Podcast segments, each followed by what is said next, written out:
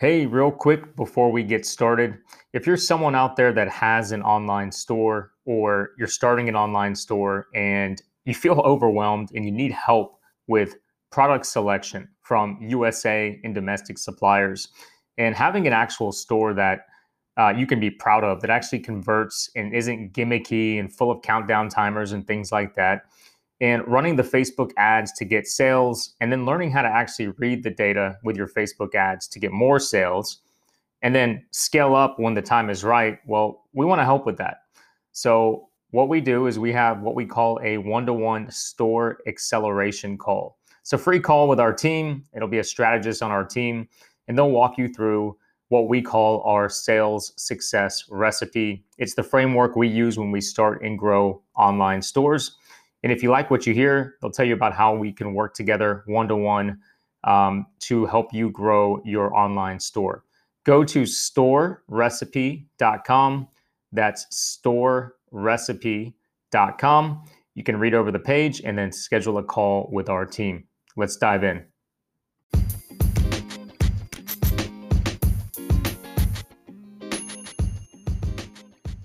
Have you ever heard someone say, the riches are in the niches?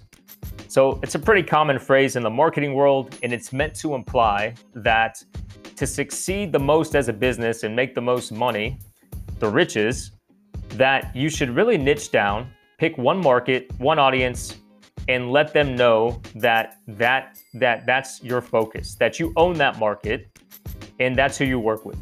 Now, there's definitely benefits to doing this. And I'm going to give you an example of one that recently appealed to me. Um, but just think of like a, a marketing agency that says, hey, we help dentists with Facebook ads, or we help roofers with SEO. So basically, if I'm a roofer and I need help with SEO, that messaging is really going to appeal to me versus a traditional agency that just says, you know, we can get your business ranked on Google, right? Because I'm going to think, oh wow, this other one works works with roofers. Um, I don't think that's always appropriate, and in fact, I believe in more of a hybrid model in many cases where you make it clear who your your best fit um, customer is and who your best fit audience is, but you also kind of leave that door cracked so that people that fall outside that scope, but that you can help in your business or that would benefit from your products and services can still kind of swing the door open and, and work with you if it's a good fit. All right, so that is kind of the approach that most businesses take. I would say more of a, a wide or a hybrid approach, but there is benefit to being specific. And let me give you an example. So, Recently, I put out an application looking for someone to help us with our YouTube advertising. YouTube is a platform that fascinates me, but I don't know it like I know social media. I don't know it like I know Facebook and Instagram and things like that. And I've tried hiring an agency two or two over the years with mixed results. So I said, hey, I'm going to give this a shot again. So I made a job description and I got tons of applications. And most said something along the lines of, uh, you know, we're digital marketing experts, or we help you with, you know, Facebook or Facebook expert, Google expert, um, you know, SEO expert, all, all those types of things. But one um, application, like, literally stood out because it said something along the lines of, we only do YouTube advertising. And then it said, um, we basic we take your Facebook funnel and make it work on YouTube. So we only do YouTube advertising, and we take your Facebook funnel, and we only and we make it work on YouTube. So in this case, that the power of being specific was real to me.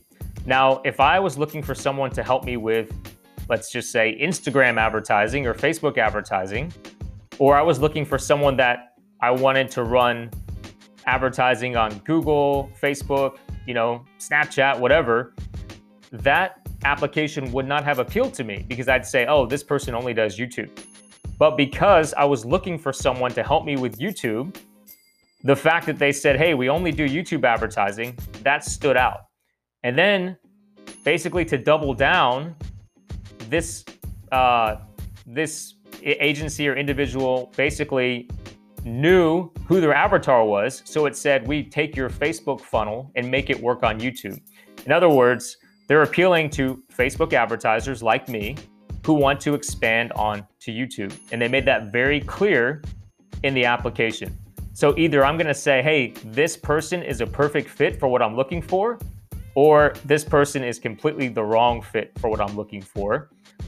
So again, they're going to exclude some people that could have been clients, but they're going to appeal to people like me that say, wow, this, they basically wrote the job description better than I wrote it myself. They basically were telling me in their application exactly what I was looking for a YouTube expert that focuses on YouTube only and takes your Facebook funnel and makes it work on YouTube.